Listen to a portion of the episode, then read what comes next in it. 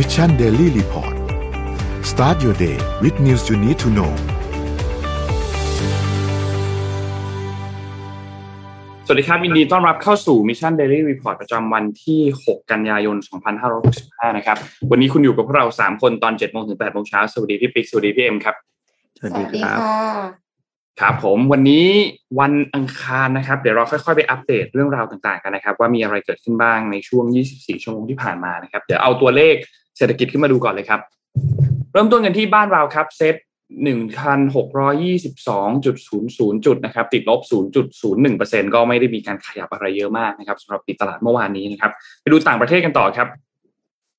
ต่างประเทศเริ่มต้นที่ดาวโจนส์ครับติดลบ 1.07%นะครับ NASDAQ ครับติดลบ 1.31% NYSE ครับติดลบ 0.56%นะครับแล้วก็ฟุตซี่100 นะครับบวก 0.05%นะครับ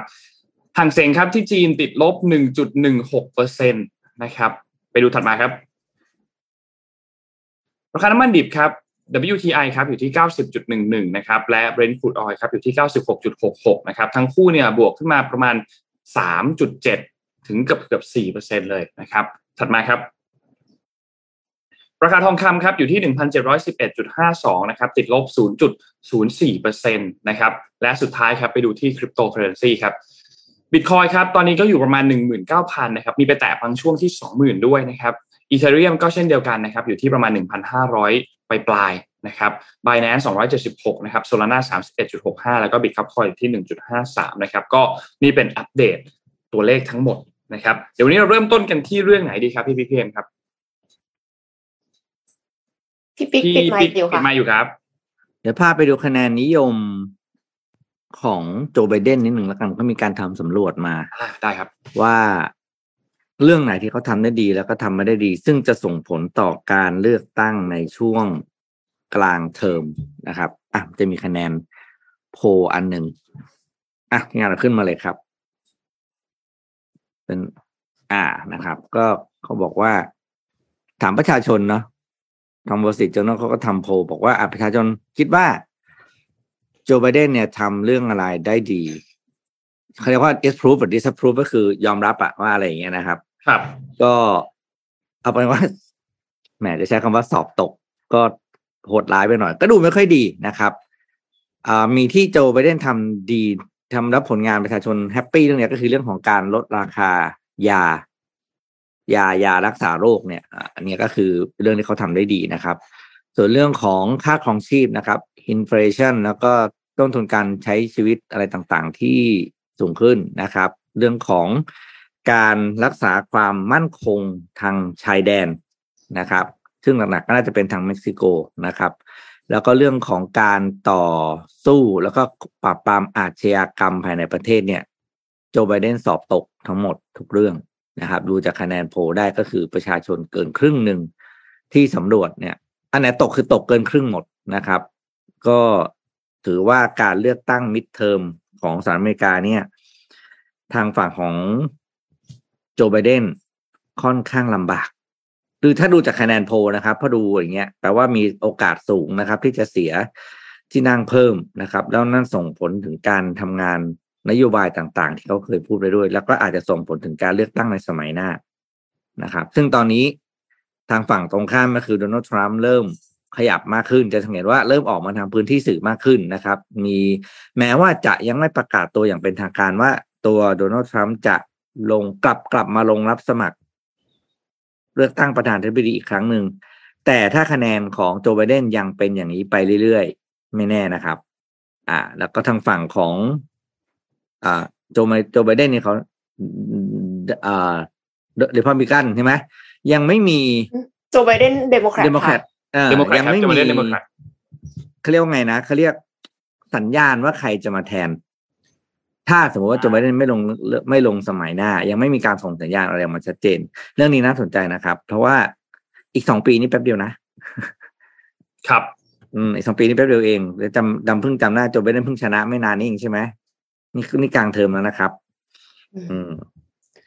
ค่ะก็ติดตามกันต่อไปนะคะ เอ็มขอพาไปที่เรื่องของแบตเตอรี่กันสักนิดนึงค่ะ อย่างที่ทุกท่านทราบกันดีนะคะ ว่าพอใช้รถยนต์ไฟฟ้าเนี่ยก็ต้องใช้แบตเตอรี่มากขึ้น แล้วแบตเตอรี่เหล่านี้มันก็เป็นขยะของโลก คือกลายเป็นว่าย่อยสลายยาก ไม่แน่ใจเหมือนกันว่าการใช้รถยนต์ไฟฟ้าสุดท้ายแล้วจะช่วยโลกได้มากเท่าที่คิดหรือเปล่าอ่าแน่นอนว่ามันมันช่วยได้มากกว่ารถยนต์สันดาปภายในแหละ แต่ว่าไม่รู้ว่าจะขนาดไหนนะคะ ก็เลยมีงานวิจัยใหม่ขึ้นมาค่ะ จาก University of Maryland เขาพัฒนาเอาแบตเตอรี่ที่นำเอาสารสกัดจากกระดองปูค่ะ มาทำแบตเตอรี่ เปิดความเป็นไปได้ในการพัฒนาแบตเตอรี่ชนิดใหม่ เพื่อใช้ในงานเชิงพาณิชย์ ซึ่งไม่เพียงแต่จะราคาถูกลง แต่เป็นมิตรต่อสิ่งแวดล้อมด้วยค่ะปัจจุบันแบตเตอรี่ลิเธียมไอออนเนี่ยได้รับความนิยมใช้งานอย่างมาก เนื่องจากสามารถเก็บประจุแล้วก็ความเสถียรในการใช้งานซ้ำแต่ปัญหาสำคัญของ แบตเตอรี่ลิเธียมไอออนเนี่ยคือลิเธียมและโคบอลต์ซึ่งเป็นองค์ประกอบสำคัญหายากมากทำให้มีต้นทุนในการผลิตสูง แล้วก็เลยเกิดงานวิจัยนี้ขึ้นมาค่ะเห็นแล้วหิวเลยนะคะ ทีมวิจัยเนี่ย ได้พุ่งความสนใจไปที่การสร้างแบตเตอรี่ไอออนสังกะสีแทนลิเธียมไอออน ซึ่งสังกะสีเป็นธาตุที่หาได้ง่ายกว่ามากค่ะ แต่ว่าการพัฒนาแบตเตอรี่สังกะสีเนี่ยมีอุปสรรคสำคัญคือ การเกิด dendrite ในแบตเตอรี่ ซึ่งเกี่ยวพันกับอายุการใช้งานของแบตเตอรี่ ประสิทธิภาพในการใช้งานหลังชาร์จไฟ รวมถึงความเสี่ยงของการลัดวงจรในตัวแบตเตอรี่ค่ะ dendrite เนี่ยหมายถึงโครงสร้างเนื้อโลหะ รูปร่างคล้ายเฟิร์นที่อยู่ในที่เกิดจากอนุภาคของโลหะ ของขั้วไฟฟ้ามาสะสมก่อตัวกัน ซึ่งเป็นเรื่องปกติในการใช้งานแบตเตอรี่ แต่ว่าพอเกิด dendrite แล้วเนี่ยมันจะทำให้มีอายุการใช้งานที่สั้นลง แล้วก็มีประสิทธิภาพการจ่ายไฟที่แย่ลงมากค่ะ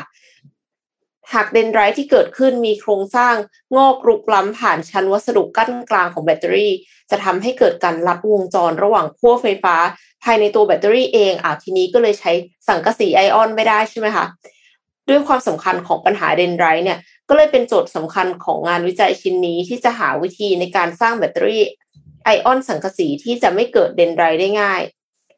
จึงหาทางด้วยการสร้างพัฒนาด้วยการพัฒนาสารอิเล็กโทรไลต์ชนิดพิเศษ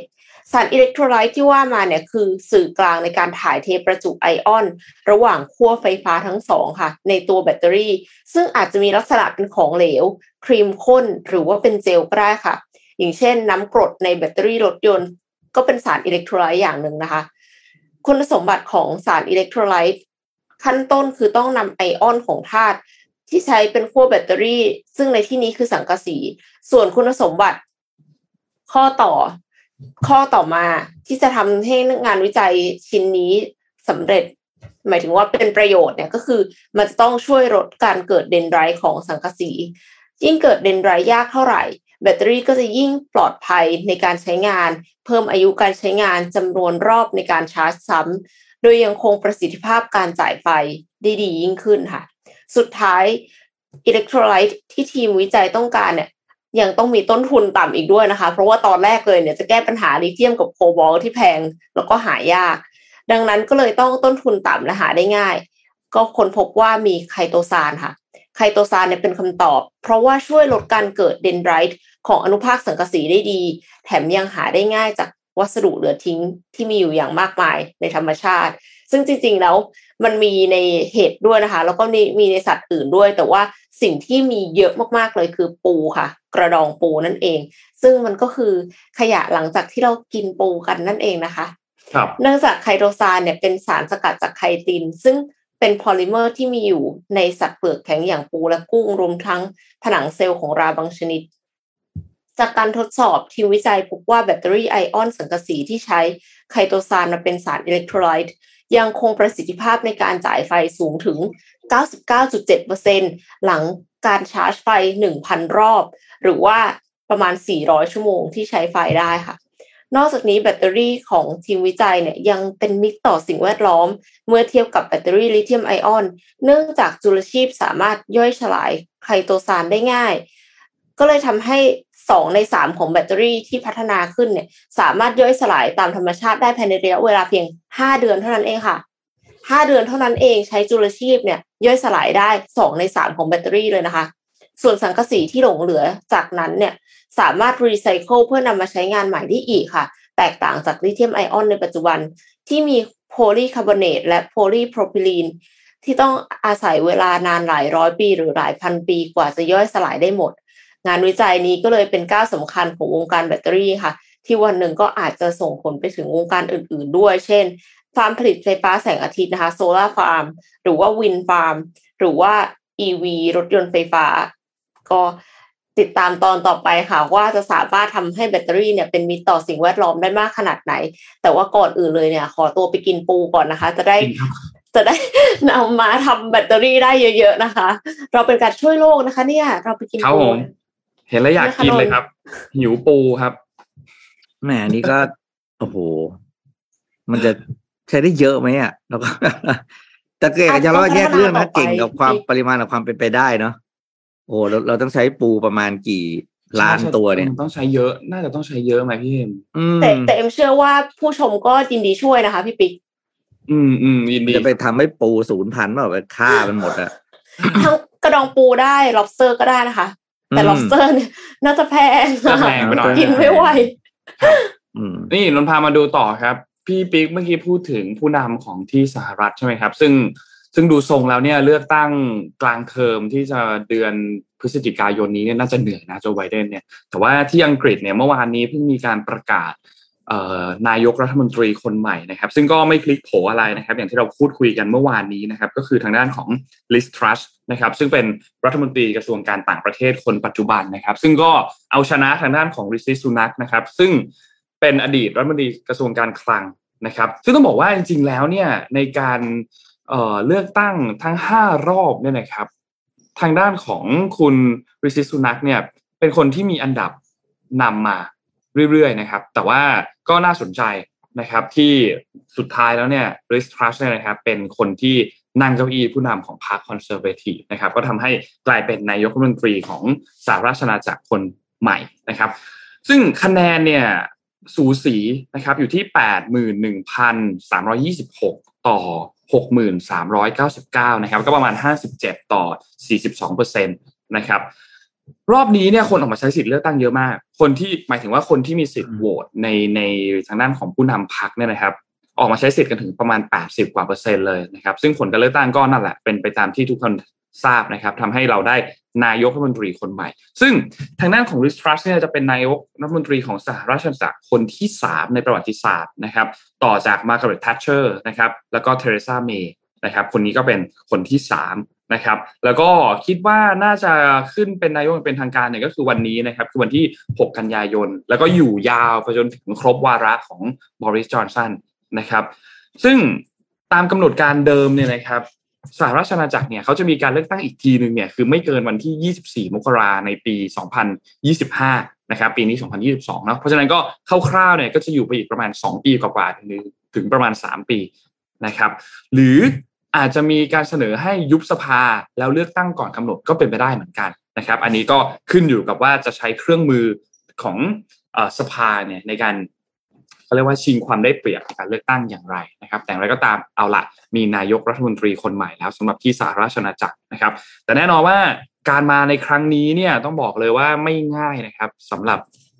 สำหรับเอ่อลิสทรัสนะครับ เพราะว่าอังกฤษเองก็กำลังเจอปัญหาหลาย ๆ อย่างนะครับ ไม่ว่าจะเป็นเรื่องของค่าของชีพเรื่องของเงินเฟ้อนะครับ ที่หนักหน่วงอยู่เหมือนกันนะครับ ที่สหรัฐสหราชอาณาจักรในครั้งนี้นะครับ ก็รอติดตามกันดูครับสำหรับที่ อังกฤษนะครับ ส่วนอีกเรื่องหนึ่งที่อยากจะพาไปดูกันเลยเนี่ยก็คือเรื่องของเงินเฟ้อบ้านเรานะครับ ที่เมื่อวานนี้เนี่ยมีการประกาศนะครับ อย่างที่พี่เป๊กบอกว่าเออเนี่ยรอดูกันนิดนึงเมื่อวานนี้นะครับว่าเป็นอย่างไรนะครับ สุดท้ายแล้วเนี่ยกระทรวงพาณิชย์นะครับ ก็มีการเปิดเผยตัวเลขเงินเฟ้อทั่วไปของเดือนสิงหาคมออกมานะครับ ว่าอยู่ที่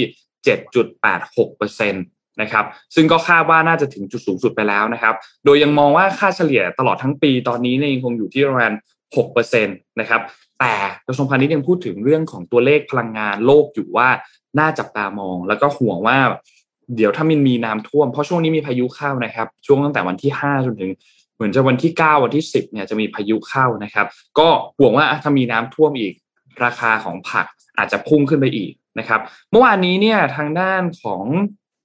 ผู้อำนวยการสำนักงานนโยบายและยุทธศาสตร์การค้า หรือว่าสนคนะครับ ก็ออกมาเปิดเผยบอกว่าตัวดัชนีราคาผู้บริโภคของไทยเนี่ยในเดือนสิงหาเนี่ยอยู่ที่ 107.46 นะครับ ซึ่งก็ใกล้เคียงกับเดือนก่อนหน้านี้ ตอนนั้นอยู่ที่ 107.41 นะครับทำให้กาตาการเปลี่ยนแปลงเนี่ยก็ค่อนข้างต่ำนะครับ แต่ถ้าเทียบกับช่วงเดียวกันของปีที่แล้วเนี่ย ดัชนีตอนนั้นอยู่ค่อนข้างต่ำ ปีที่แล้วตอนนั้นอยู่ที่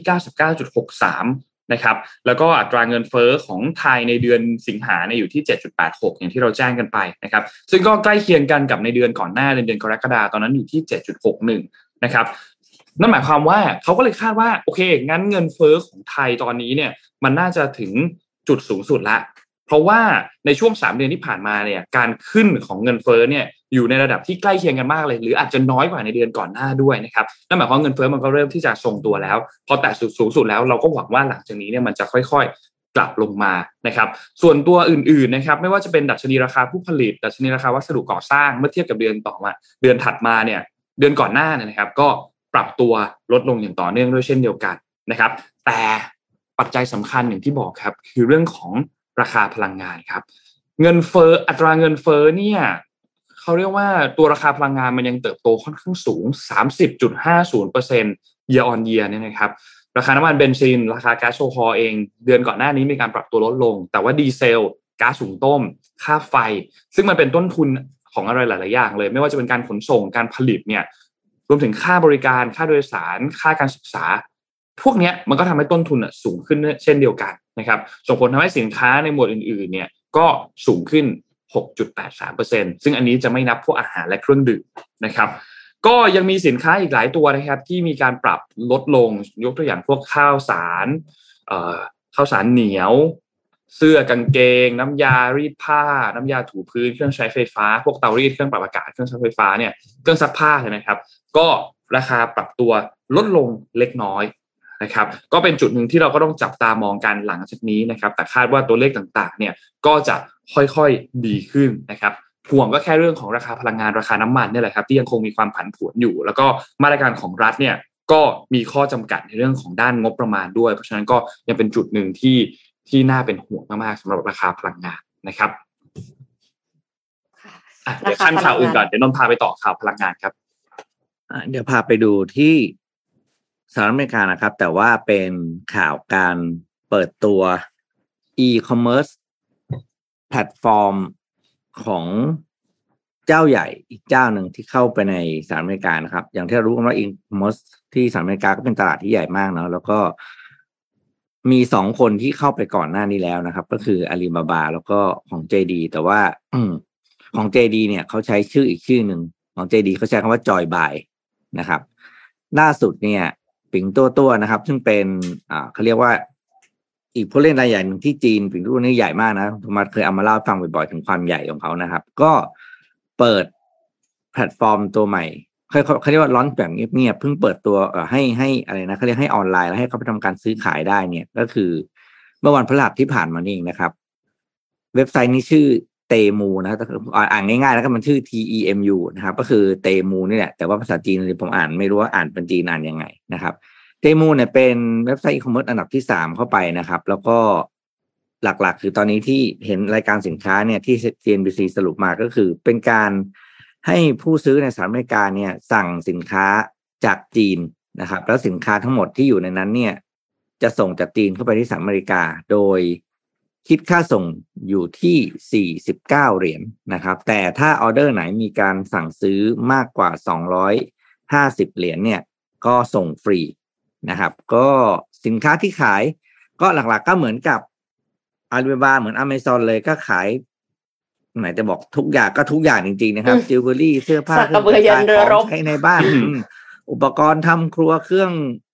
อะไรใช้ไฟฟ้าอะไรต่างๆนะครับ เต็มที่นะครับ อันนี้สิ่งที่เกิดตอนนี้ก็คือกลายเป็นว่าในในจีนเนี่ย เออไม่ใช่ในสหรัฐอเมริกาเนี่ยก็มีแพลตฟอร์มจีนรายที่สามแล้วนะที่เข้าไปนะครับ ก็น่าสนใจมากนะครับ แล้วในช่วงเปิดตัวเนี่ย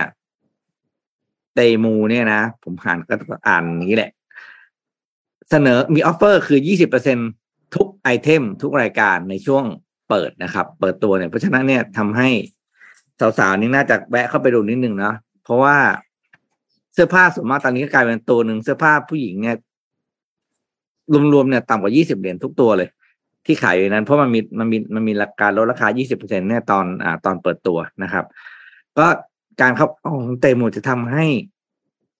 อีคอมเมิร์ซอเมริกาจะเดือดที่มีเพราะของเจ้าบ้านก็มีอยู่แล้วคืออเมซอนแล้วก็มีของจีนอยู่แล้วสองรายนี้เข้าไปอีกรายหนึ่งนะครับ ก็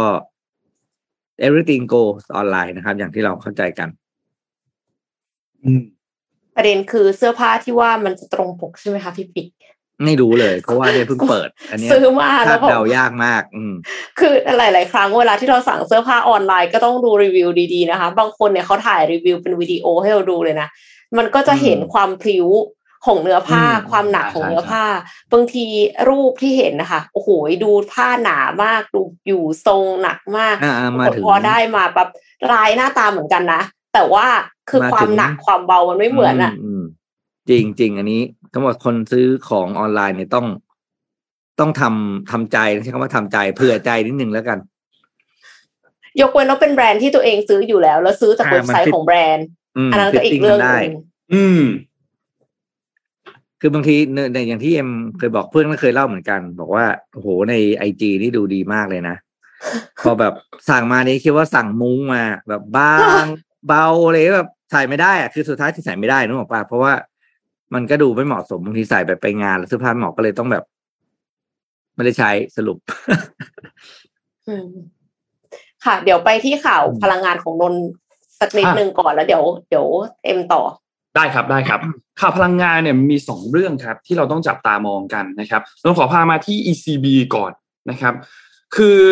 ในช่วงสัปดาห์นี้นะครับการประชุมของธนาคารกลางยุโรปเนี่ยจะมีการจัดขึ้นในวันพฤหัสนี้ วันพฤหัสนี้เนี่ยมีการประชุม ซึ่งทุกคนเนี่ยมองว่าสิ่งที่ยุโรปกำลังเผชิญอยู่ตอนนี้และสำคัญมากที่สุดเลยก็คือวิกฤตพลังงานนะครับ เพราะว่ารัสเซียเนี่ยเขาระงับการส่งก๊าซผ่านท่อตัว Nord Stream หนึ่งที่เมื่อวานนี้ที่พี่เป๊กเนี่ยมาเล่าให้เราฟังนะครับนั่นหมายความว่าพอเขาระงับตัวนี้ไปเนี่ยมันมีโอกาสสูงมากเลยที่ เขาอาจจะขาดแคลนขาดแคลนพลังงาน ในช่วงนี้ก็ก็ดูเหมือนจะขาดอยู่แล้วนะครับ และอย่างที่บอกว่าตัวเลขที่ประกาศออกมาเนี่ยคือ 60%ของพลังงานสำรอง แต่เขาควรจะมีได้เนี่ยเขาควรจะมีเนี่ย 80%นั่นหมายว่ายังขาดอยู่นะครับ พอขาดอยู่ก๊าซก็ตัดตัดไปแล้ว ทีนี้ราคาพลังงานหลังจากนี้สูงขึ้น พอสูงขึ้นเนี่ย สิ่งที่ตามมาคู่กันเลยก็คือเงินเฟ้อถูกไหมครับ เพราะฉะนั้น ตัวเลขอันนี้เนี่ยมันก็อาจจะต้องกดดันที่ทำให้ทาง ECB เนี่ยเขาก็ไม่อยากจะขึ้นดอกเบี้ยเยอะหรอกเพราะว่าเศรษฐกิจเองก็ยังน่าเป็นห่วงเหมือนกัน ก็มีความจำเป็นที่จะต้องขึ้นอัตราดอกเบี้ยอีกประมาณ 0.75 อันนี้คือตัวเลขที่เขาคุยกันนะ ว่าอาจจะต้องขึ้นที่ 0.75 เพื่อสกัดเงินเฟ้อไม่ให้มันขยับขึ้นไปสูงมากกว่านี้นะครับ แต่ถ้าหากว่าเขาขยับตัวเลขนั้นขึ้นไปเนี่ย เราทุกคนทราบดีว่ามันมีความเสี่ยงต่อเศรษฐกิจถดถอยนะครับ หรือว่าภาวะ recession เนี่ยนะครับทำให้ ประธานของ ECB เนี่ยตอนนี้เป็นโจทย์ใหญ่มากเลยของคุณคริสตินนะครับที่ต้องตัดสินใจว่าเอ๊สุดท้ายแล้วเนี่ยเขาจะยังไงดี เขาจะตัดสินใจขึ้นหรือไม่ขึ้น และนักวิเคราะห์ส่วนหนึ่งเนี่ยก็มองว่านะครับเขาบอกว่า ECB ตอนนี้เนี่ยต้องดูสหรัฐไว้เป็นตัวอย่างเหมือนกัน อาจจะดูสหรัฐไว้เป็นตัวอย่างว่าอาจจะต้องมีการขึ้นดอกเบี้ย เพราะว่าเขายื้อไว้อะไม่ยอมขึ้นดอกเบี้ยไม่ยอมขึ้นดอกเบี้ยเนี่ยหรือว่าขึ้นแต่ขึ้นน้อยเนี่ยนะครับ อาจจะทำให้เงินเฟ้อเนี่ยสกัดไม่อยู่ นะครับและสิ่งที่เขาพยายามมาก่อนหน้านี้มันอาจจะสูงเปล่านะครับ สิ่งที่เราจับตามองคือเขาจะขึ้นไปถึง 0.75ไหมขึ้นน่าจะขึ้นแน่นะครับ แต่ว่าจะขึ้นไปถึง 0.75%หรือเปล่านะครับ Goldman Sachs เนี่ยเขาก็มีการคาดการณ์กันนะครับ มีการวิเคราะห์นะครับเขาปรับลดการคาดการณ์สำหรับตัวเงินยูโรนะครับ 97 เซนต์ต่อยูโรเนี่ยในช่วง 3 เดือนข้างหน้า จากเดิมเนี่ยเขาประเมินไว้ที่ 99 นะครับ แล้วก็เชื่อว่าเงินยูโรเนี่ยจะอยู่ต่ำกว่าค่าเงินดอลลาร์ในอีกช่วง 6 เดือน นับจากนี้นะครับ ซึ่งต้องบอกว่าเป็นตัวเลขที่เราไม่ค่อยได้เห็นนะสำหรับตัวตัวเลขแบบนี้เนี่ยนะครับ ไม่ได้เห็นมันเป็นหลัก 10 ปีแล้วนะครับ ก็เป็นจุดหนึ่งที่น่าเป็นห่วงเหมือนกันนะครับสำหรับตัว ECB เนี่ยนะครับ ก็ทำให้เขาคาดการหลังจากนี้นะครับว่าตัวรัฐมีมีอันหนึ่งที่น่าสนใจมากคือ รัฐบาลของเยอรมนีเนี่ยนะครับ ที่อยู่ยังอยู่ในยุโรปนะอือฮึประกาศว่าเขาทุ่มเงิน 65,000 ล้านยูโรนะครับ เพื่อออกมาตรการลดผลกระทบจากต้นทุนพลังงานที่มันสูงขึ้นนะครับ เพราะว่าก็เป็นห่วงในเรื่องของสงครามระหว่างยูเครนกับรัสเซียนี่ที่ทำให้เขาได้รับผลพวงจากสงครามตรงนี้ค่อนข้างเยอะนะครับ แล้วก็หวังว่าเยอรมันเนี่ยจะผ่านพ้นฤดูหนาวในรอบนี้ไปได้ เขาก็เลยต้องมีการอัดเงินมามากขึ้นเพราะว่าคนเนี่ยประสบปัญหากับราคาพลังงานที่พุ่งสูงขึ้นมากนะครับ มีการเตรียมออกมาตรการการช่วยเหลือทั้งผู้บริโภคทางภาคธุรกิจออกมาแล้ว นะครับ ซึ่งเยอรมนีเนี่ยจะใช้รายได้ที่มาจากภาษีที่เป็น windfall tax นะครับจากบรรดาผู้ผลิตไฟฟ้าที่ทำกำไรมหาศาลในช่วงนี้เนี่ยมาช่วยลดราคาก๊าซลดราคาถ่านหิน ลดราคาน้ำมันสำหรับผู้บริโภคนะครับ จริงๆต้องบอกว่าก่อนหน้านี้เนี่ยรัฐบาลเขามีการประกาศมอบเงินมา 300 ยูโร เพื่อช่วยเหลือด้านพลังงานให้กับกลุ่มลูกจ้าง แต่ว่ารอบนี้เนี่ยจะขยายความช่วยเหลือไปยังกลุ่มอื่นๆด้วยนะครับ ผู้รับบำนาญเองก็จะได้รับเงินช่วยเหลือ 300 ยูโร นักเรียนได้รับเงิน 200 ยูโรนะครับธุรกิจที่ใช้พลังงานเยอะๆ 9,000 แห่งรวมๆแล้วเนี่ยได้รับการลดลดหย่อนภาษีรวมกันเนี่ยมูลค่าประมาณ 1,700 ล้านยูโรด้วยนะครับ แล้วนอกจากนี้ก็จะมีการพัฒนาตัวตั๋วอื่น ๆ ด้วย ซึ่งเป็นตั๋วที่เหมาการเดินทางด้วยบริการขนส่งสาธารณะทั่วประเทศแบบไม่จำกัด โดยราคาจะอยู่ที่ 9 ยูโรนะครับก็น่าจะเป็นประมาณนี้สำหรับตัวมาตรการที่ทางด้านของเยอรมนีเนี่ยมีการประกาศออกมา ซึ่งเขาก็ประกาศออกมาหลังจากที่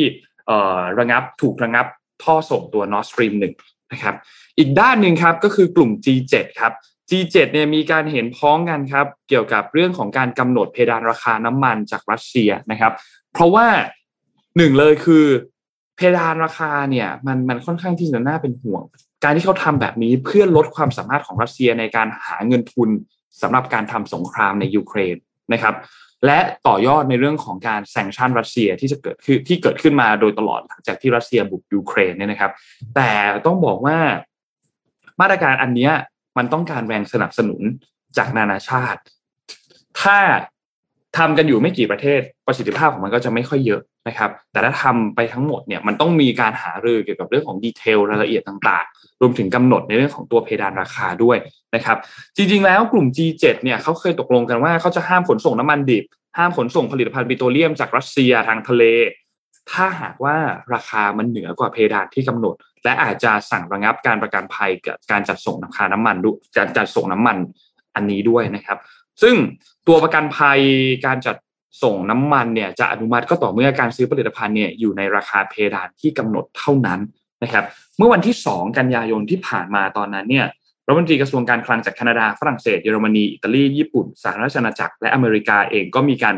ประชุมกัน สร้างความคืบหน้าของแผนการอันนี้ แล้วก็เตรียมประกาศในเรื่องของการขยายขอบเขตการแซงชั่นนะครับจนที่หลายคนก็บอกว่า ตอนนี้มันมีดีเทลหลายอย่างเลยที่เราต้องมานั่งคุยกัน ต้องมานั่งจัดการกันก่อนที่จะมีการกำหนดตัวราคาสูงสุด หรือว่าตัวเพดานเนี่ยนะครับ ก็เป็นอันนึงนะครับที่ที่นนคิดว่าน่าจับตามองมากกับมาตรการการกำหนดเพดานราคา เพราะว่า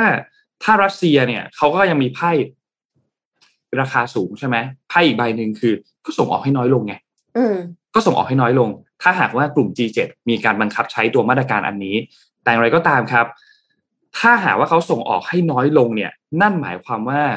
การผลิตของรัสเซียเองก็ต้องลดลงไปด้วยนะครับ ซึ่งถ้าเราย้อนกันไปดูเนี่ยนะครับ ตัวเลขก่อนหน้านี้ย้อนมันไปนานมากๆเลย ผลผลิตน้ำมันของรัสเซียเนี่ย ลดลงจาก 10 ล้านบาร์เรลเหลือต่ำกว่า 6 ล้านบาร์เรลต่อวัน รัสเซียต้องใช้เวลานานมากนะครับ กว่าเขาจะเพิ่มกำลังการผลิตให้กลับมาที่ 10 ล้านบาร์เรลต่อวันได้อีกครั้ง นานในที่นี้คือหลัก 20 ปีนะครับนั่นหมายความว่าการที่รัสเซียจะลดการผลิตน้ำมันลงไป เขาก็เสียหายเหมือนกัน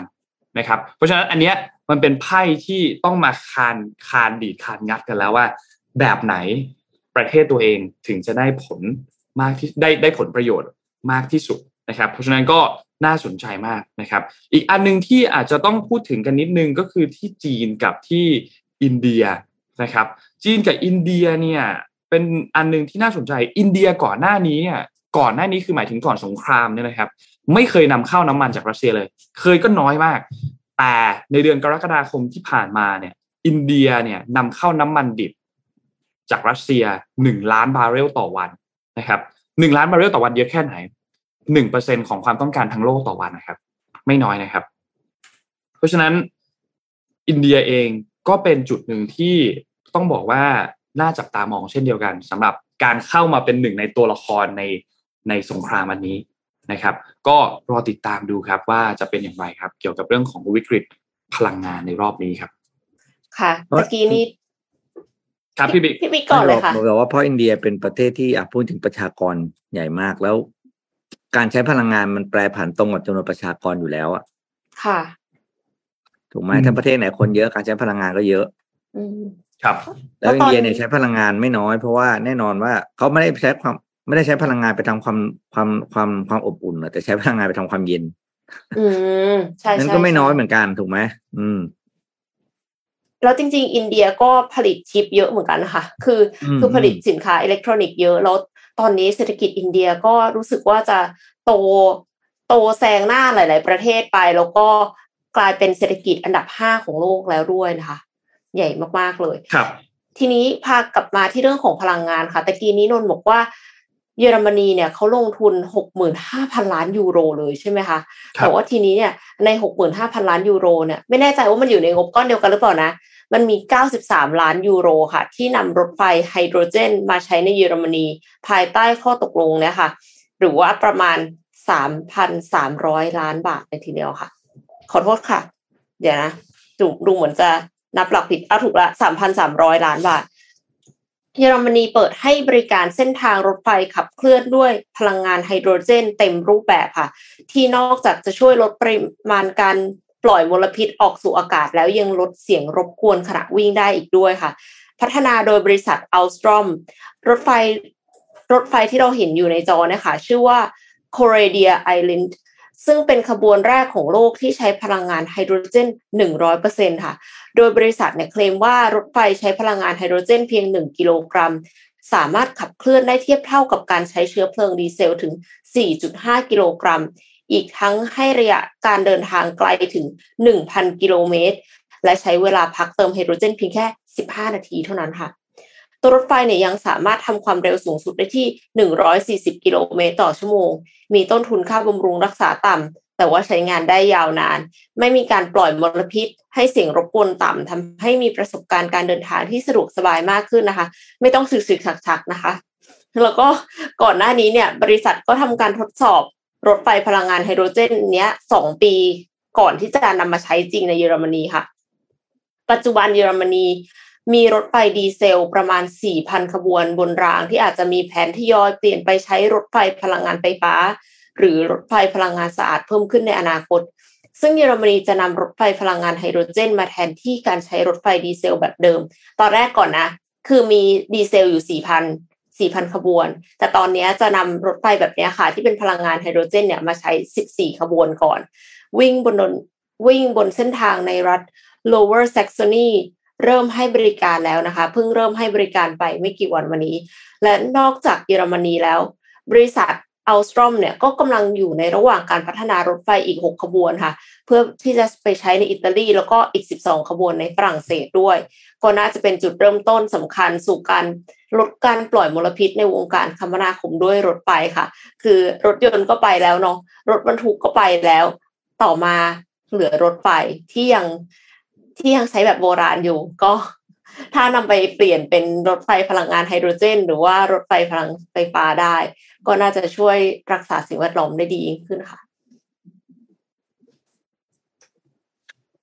ดูมันเงียบดีเนาะไม่รถฉึกไฟฉัที่กน่าจะนะเงียบมากเลยนะ ตอนอืมที่ตอนที่นั่งอะไรอย่างเงี้ยอืม อะเดี๋ยวไปดูเรื่องอันหนึ่งที่น่าสนใจมากนะครับ ก็คือ เอ้ยวันนี้มีเจ็ดโมงครึ่งนี่พี่มีเจ็ดโมงครึ่งด้วย อ่าเราจะไม่ได้ทำเจ็ดโมงครึ่องประมาณสองเดือน อะพอดีเห็นบทความอันนี้ใน The New Yorker อ๋อไม่ใช่ The Wall Street Journal นะครับ ก็เขาเขียนเรื่องของ การออกกำลังกายที่ต่อไปเทคโนโลยีจะเข้ามีเข้ามามีบทบาทอย่างมากนะครับ แล้วก็ทำให้เราออกกำลังกายสนุกขึ้นนะครับบทความนี้ชื่อ five ways you will exercise smarter in the future นะครับ ดูซิว่าในอนาคต การการออกกำลังกายของเราจะ เปลี่ยนไปอย่างไรครับ อะมาดูกันครับ อย่างแรกเลยก็คือเขาบอกว่าการออกกำลังกายของเราเนี่ยมันคือการมันจะมีเทคโนโลยีบางอย่างเข้ามาช่วยในการฝึก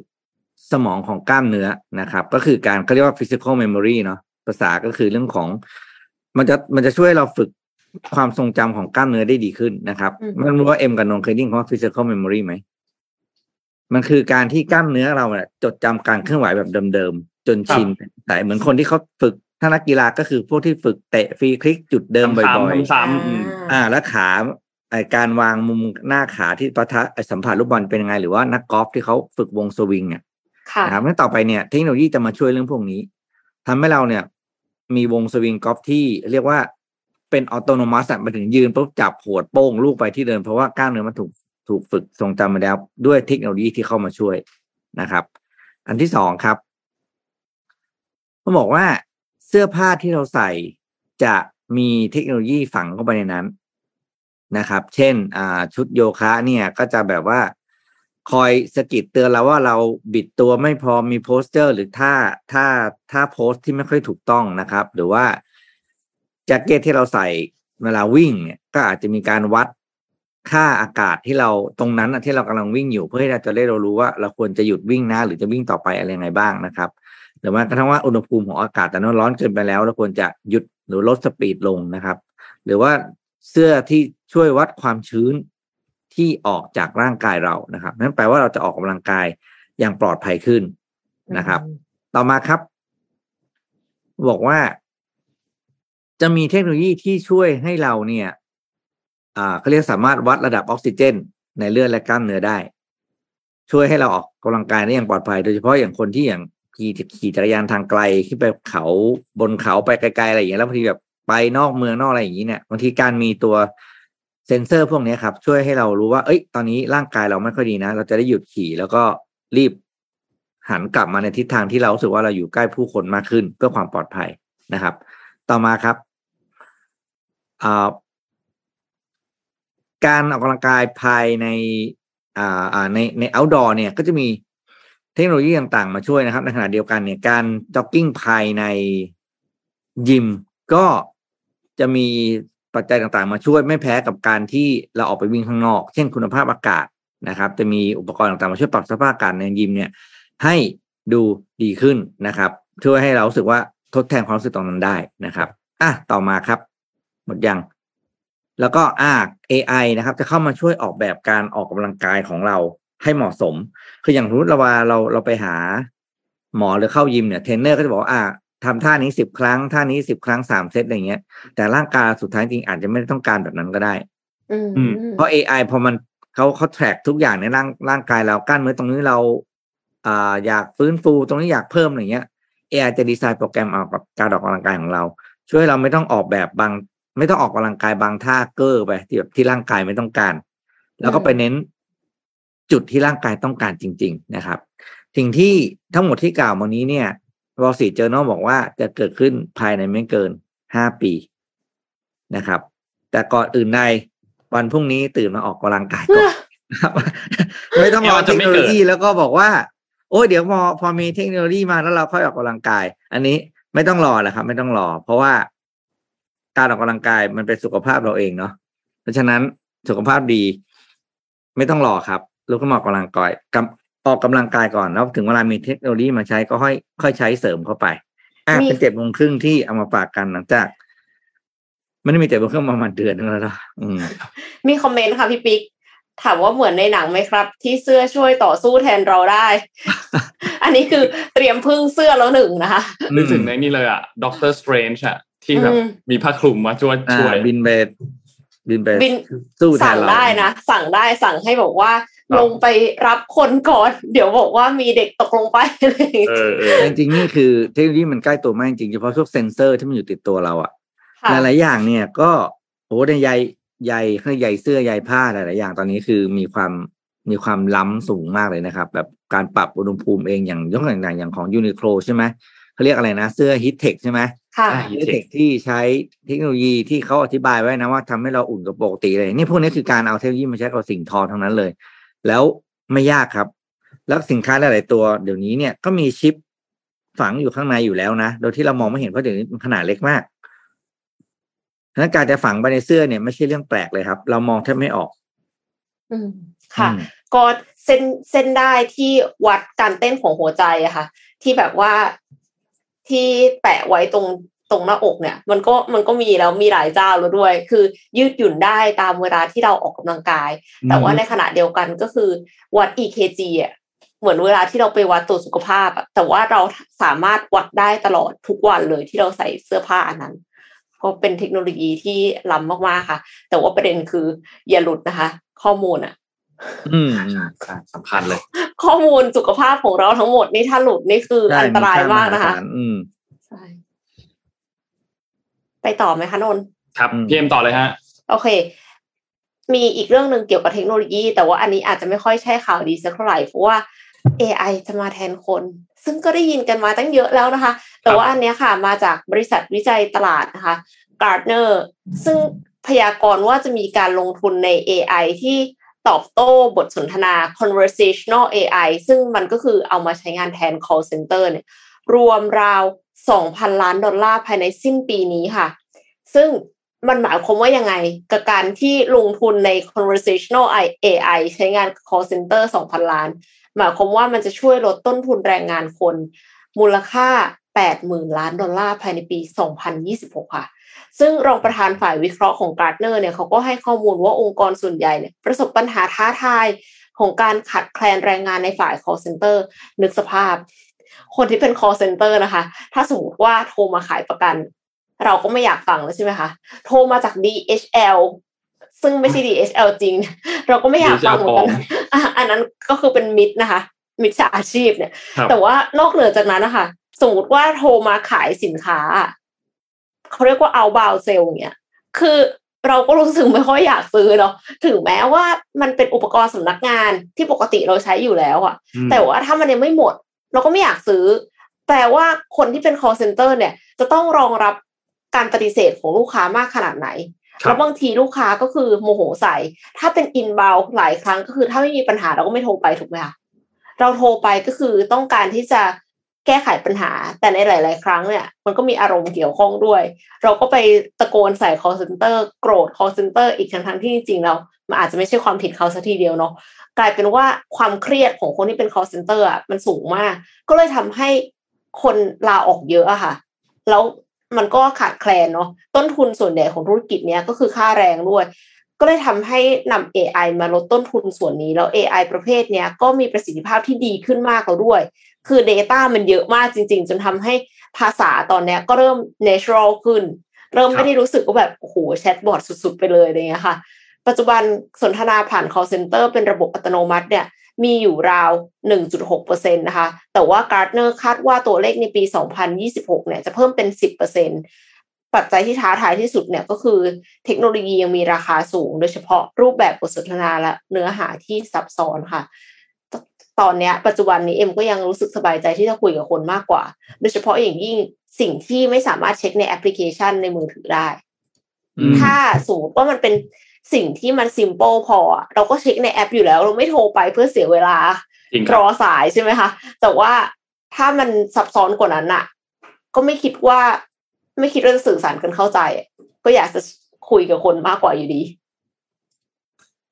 คือถ้าถ้าอันไหนน่าเช็กคลัวได้หนึ่งเ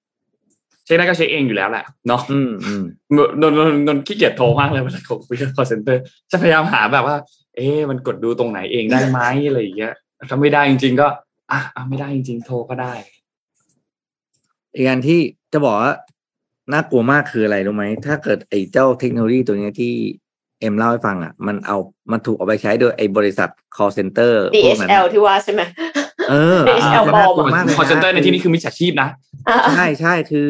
ถ้ามิจฉาชีพเอาเครื่องพวกนี้ไปใช้มันจะยิ่งน่ากลัวขึ้นไปอีกกี่เท่าเราก็ไม่รู้อืมคือเทคโนโลยีบางทีมันก็มันก็มีทั้งข้อดีข้อเสียคือข้อดีก็คือมันทำให้เราอะไรนะเขาเรียก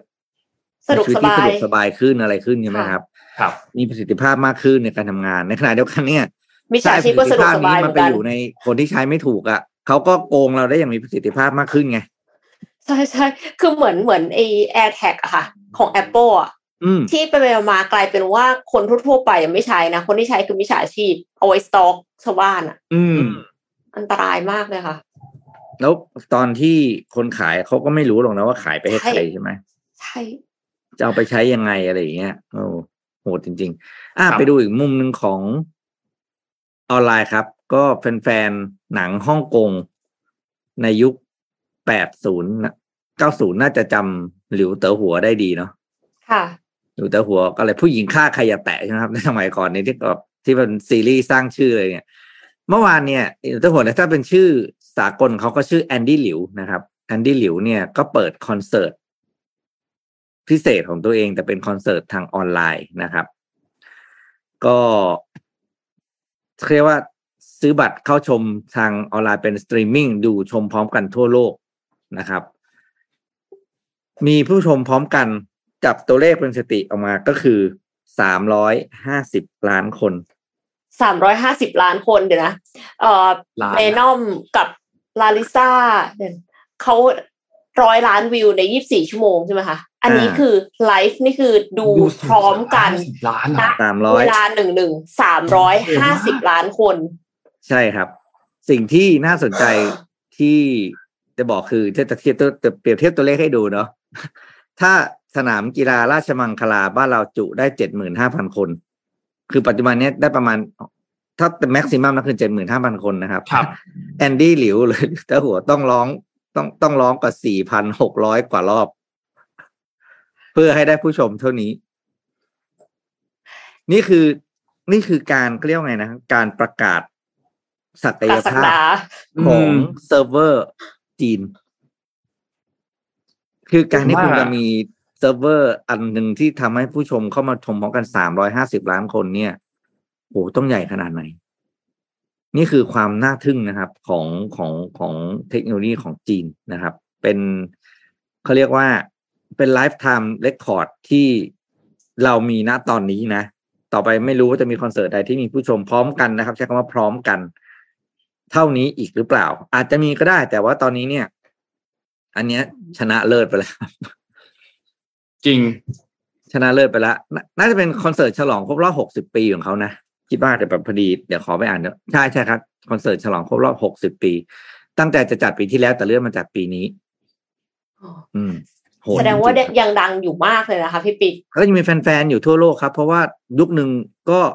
ต้องบอกว่าเป็นยุคของเขาจริง ๆ เพราะจะมีหนังเนี่ยยุ่งรุ่นใช่ไหมคุณอะไรโจหวนฟ้า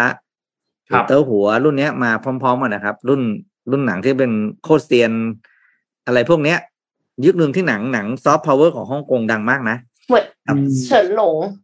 ยุคเดียวอ่ากันยุคไหมคะเฉินหลงน่าจะยุคเดียวกันแต่ว่าเฉินหลงไม่ได้เล่นไม่ได้เล่นหนังแนวนี้เฉินหลงจะเป็นแนวกำลังภายใน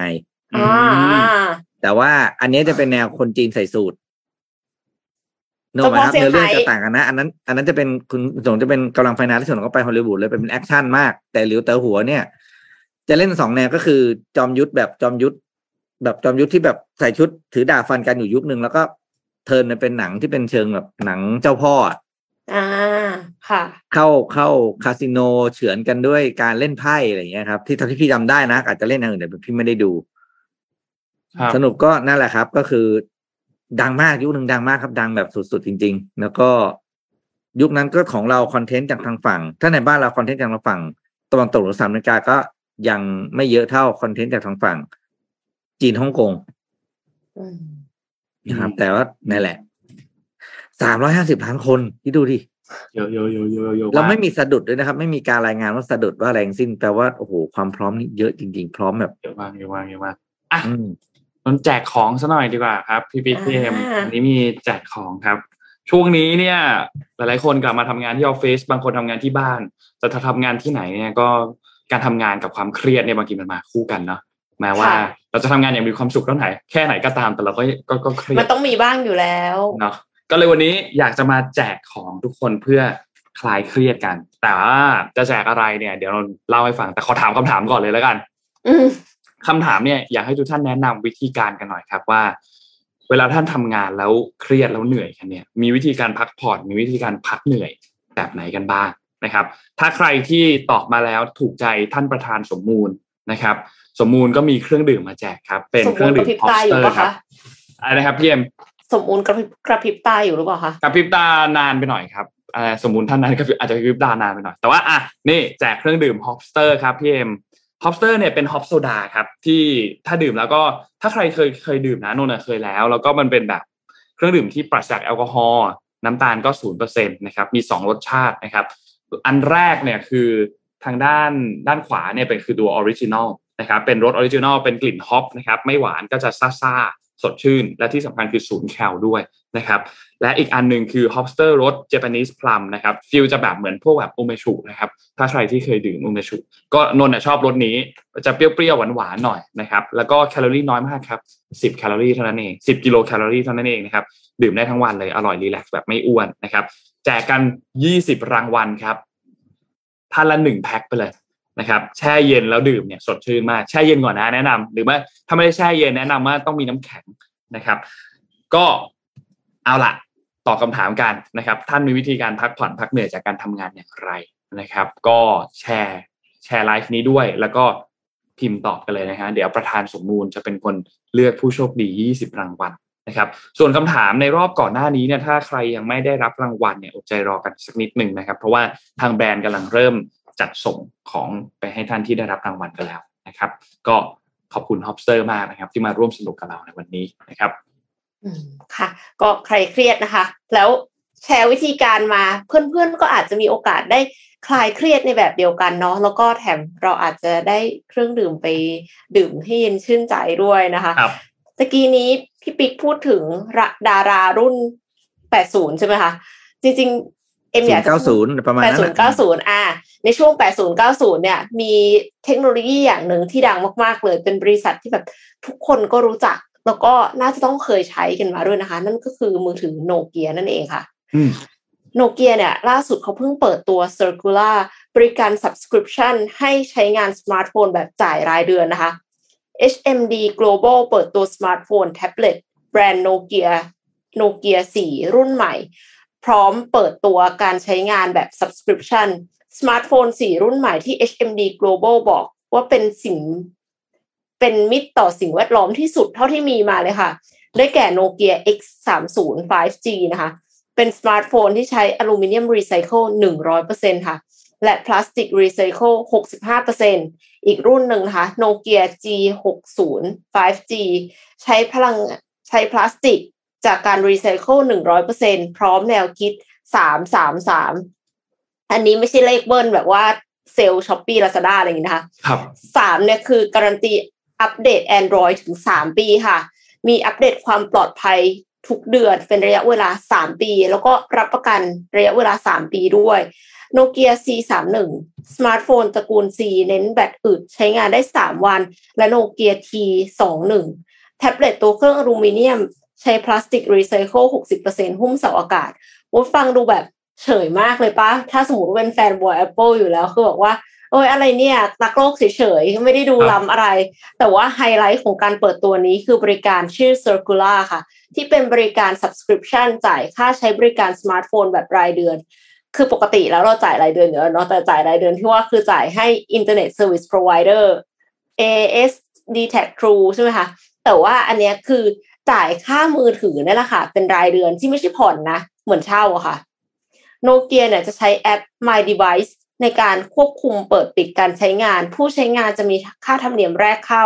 และจ่ายค่าเครื่องรายเดือน เบื้องต้นโนเกียจะให้บริการนี้เฉพาะในอังกฤษแล้วก็เยอรมนี ซึ่งต้องซื้อเครื่องกับทางโนเกียโดยตรง ไม่ได้ผ่านผู้ให้บริการเครือข่ายนะคะ HMD Global เนี่ยบอกว่า บริการนี้จะทำให้สมาร์ทโฟนมีความยั่งยืน เพราะว่าโนเกียจะควบคุมทั้งการนำไปรีไซเคิลแล้วก็ซ่อมแก้ไขด้วยค่ะ จนถึงส่งต่อให้ผู้ใช้งานคนอื่น ลดปัญหาขยะอิเล็กทรอนิกส์และผู้สมัครใช้งานยังได้รับการประกันความเสียหายของเครื่องอีกด้วยค่ะ น่าสนใจแล้วใช่ไหมคะ เพราะว่าปกติถ้าเราอยากจะเปลี่ยนมือถือบ่อยๆอะคือเราก็คงไม่ได้อยากจะซื้อทุ่มไปเลยทีเดียวสี่หมื่นเลยเงี้ย คือได้ยินว่า iPhone 14 ที่จะออกนี่มันแพงขึ้นอีกใช่ไหมดังนั้นเนี่ยถ้าเรามาใช้เป็น subscription เราก็อาจจะสะดวกขึ้นในการที่จะเปลี่ยนเครื่องก็ได้ค่ะ ก็คือเบื่อไม่ชอบใช่ไหมก็เปลี่ยนเลยแล้วแถมมือถือเหล่าเนี้ยของโนเกียก็เป็นมิตรต่อสิ่งแวดล้อมมากกว่าปกติด้วยค่ะ น่าสนใจไหมคะน่าสนใจน่าสนใจน่าสนใจเอพี่ปิ๊กอปิดไมค์ค่ะโนเกียเนี่ย หลายๆคนอาจจะจำสปีดตอนที่ซีอคนหนึ่งเนี่ยพูดที่บอกว่าโนเกียไม่ได้ทำอะไรผิดนะเราแค่เปลี่ยนแปลงอืมไม่ทันอะไรถ้าจำได้นะเป็นเคสใช่ที่ผมมาเล่าให้ฟังมาก แต่ว่าจริง ๆ แล้วเนี่ย เดี๋ยวพรุ่งนี้จะเอาเรื่องซีอของคนใหม่ของโนเกียมาเล่าให้ฟังอืมแต่เป็นคนใหม่ที่ไม่ใช่คนปัจจุบันนะครับ คือจะมีซีอคนนั้นใช่ไหมแล้วแต่ก็มีซีออีกคนเป็นคนหนุ่มมากอายุสี่สิบเองไงเราเป็นคนที่เข้ามาพลิกสถานการณ์โนเกียจากขาดทุนเป็นกำไร แล้วตอนนี้คนคนนั้นเขาเขารีทายไปแล้วเขาไม่ได้ทำงานแล้วก็เป็นคนอีกคนมาเป็นคนปัจจุบัน แต่เดี๋ยวจะเล่าซีอเล่าวิธีการทำงานของซีอคนนั้น ให้ฟังเพราะไม่ค่อยมีใครรู้ว่าเขาเทิร์นเราโนเกียได้ยังไง แล้วใช้เวลาน้อยมากนะครับ แล้วเป็นคนหนุ่มมากเป็นลูกหม้อโนเกียอยู่ข้างในอืมนะครับ เดี๋ยวพรุ่งนี้จะเอามาเล่าให้ฟังแล้วกันเนาะเดี๋ยวขอไปรวบรวมข้อมูลก่อน คือเคยอ่านแล้วชอบมากแหละแล้วก็ต้องไปหาก่อนว่าจดไว้ตรงไหนเพราะว่า มันมีหลายมันมี detail เยอะแต่อ่านแล้วแบบเป็นเป็นบริษัทที่ต้องบอก Amazing มากในเรื่องของการ turnaround นะครับ คือคือหันหันหัวเรือแบบสุดๆอะ่ะ เนื่องจากสภาพการแข่งขันใช่ไหมเท่านั้นเพราะโนเกียนี่คือ แพ้ Apple แพ้ แพ้ทุกคนอย่างหมดลูกใช่ไหมอ่าแล้วทำไมโนเกียถึงกลับมามีกำไรได้อีกครั้งหนึ่ง เดี๋ยวเดี๋ยวพรุ่งนี้เอามาเล่าฟังถ้าไม่ทันติดเป็นวันจันทร์เอออาทิตย์เป็นอาทิตย์หน้า เพราะว่าพรุ่งนี้อ่านอีกวันแล้วก็หมดคิวแล้ว ได้ไปพักแล้วได้นอนแล้วก็อะไรอย่างนี้เออเดี๋ยว เดี๋ยวต้องจับตามองอีกอันหนึ่งเรามีข่าวสุดท้ายปิดท้ายให้ครับ มีสองเรื่อง เรื่องแรกเนี่ยคือ Apple ที่จะมีงานเปิดตัวที่ชื่อ Far Out น่าจะต้องน่าจะเป็นเที่ยงคืนของวันพรุ่งนี้ คืนวันที่เจ็ดเข้าแปดคิดว่านะ ถ้านนดูเวลาไม่ผิดนะ น่าจะไม่ใช่เที่ยงคืนนี้น่าจะเป็นเที่ยงคืนวันพรุ่งนี้นะครับที่เจ็ดวันที่เจ็ดเข้าแปดนะครับ ก็รอติดตามดูว่าจะมีการเปิดตัวสินค้าอะไรใหม่ แต่ก็แน่นอนแหละ iPhone 14 น่าจะมาแน่ ๆนะครับ ก็รอดูนะครับ ส่วนอีกด้านหนึ่งที่ต้องจับตามองคือการประชุมรัฐสภาใน 2 วันนี้วันที่ 6 วันที่ 7 กันยายนนะครับ เพราะว่าจะมีการพิจารณาการพิจารณาตัวร่างแก้ไขรัฐธรรมนูญ ให้ยกเลิกมาตรา 272 มาตรานี้ เป็นมาตราที่ให้อำนาจสวเลือกนายกได้นะครับ ก็จะถ้ายกเลิกมาตรานี้ไปเดี๋ยวก็จะตัดอำนาจสวเลือกนายกออกไปนะครับ ก็เป็นอันนึงที่อยากให้ทุกท่านเนี่ยจับตามอง เพราะว่าเป็นผลการประชุมของคณะกรรมการประสานงานทั้ง 3 ฝ่าย ก็คือวิปสามฝ่ายนั่นแหละวิบุธิสภา วิปรัฐบาลแล้วก็วิปฝ่ายค้านนะครับ ที่จะมีการประชุมร่วมกันอีกครั้งหนึ่งในวันที่ 6 กันยายนนี้ ถึงวันที่ 7 กันยายนนี้นะครับ จากนั้นเนี่ยก็จะเข้าสู่การพิจารณาตัว ร่างแก้ไขรัฐธรรมนูญนะครับซึ่งมีทั้งหมด 5 ฉบับนะครับ ซึ่งก็จะใช้เวลาเป็นเวลา 2 ชั่วโมงนะครับฝ่ายรัฐบาลเนี่ยมีเวลา 6 ชั่วโมง ฝ่ายค้านมีเวลา 6 ชั่วโมงสวมีเวลา 6 ชั่วโมง ประธานอีก 1 ชั่วโมงนะครับ ก็คาดว่าน่าจะพิจารณากันจนเลยเที่ยงคืนนั่นแหละนะครับ แล้วก็ผู้เสนอร่างเนี่ยมีเวลา 2 ชั่วโมงนะครับ ส่วนวันพุธที่ 7 ก็จะมีการประชุมกันอีกครั้งหนึ่ง นะครับซึ่งคาดว่าเขาจะเริ่มประชุมกันใน9โมงแล้วก็ไม่เกินทุ่มหนึ่งน่าจะมีการโหวตนะครับซึ่งการโหวตเนี่ยจะนับคะแนนเป็นแบบขานชื่อรายบุคคลนะครับซึ่งน่าจะต้องใช้เวลากันนานพอสมควร อย่างน้อยเนี่ยคือต้องใช้คะแนนเกินกึ่งหนึ่งของสมาชิกรัฐสภา และในส่วนนั้นเนี่ยต้องมีสวอย่างน้อยหนึ่งในสามด้วย ที่จะให้ความเห็นชอบนะครับ ซึ่งคาดว่าวันที่ 7 น่าจะประชุมกันเสร็จเนี่ยก็ช่วงนู่นแหละสี่ทุ่มนะครับ ก็รอติดตามดูนะครับว่า จะมีการยกเลิกไหมสำหรับตัวมาตราฉบับนี้นะครับ ที่ตัดอำนาจของสวในการเลือกนายกรัฐมนตรีครับ นี่ก็เป็นอัปเดตที่อยากให้ทุกท่านจับตามองกันช่วงวันสองวันนี้ครับ น่าจะครบถ้วนไหมครับ วันนี้ ครบถ้วนค่ะ ครับ วันนี้ก็ขอบคุณ SCB นะครับผู้สนับสนุนแสนใจดีของเรานะครับ ขอบคุณ SCB มากๆนะครับ และขอบคุณดีน่าโทนิวนะครับน้ำเต้าหู้ออร์แกนิกหอมอร่อยดีกับสุขภาพให้คุณออร์แกนิกได้ ทุกวันนะครับ และสุดท้ายขอบคุณท่านผู้ฟังทุกๆทท่านนะครับ ที่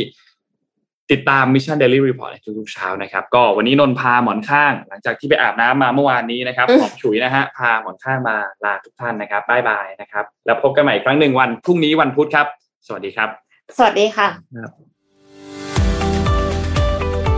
Mission Daily Report start your day with news you need to know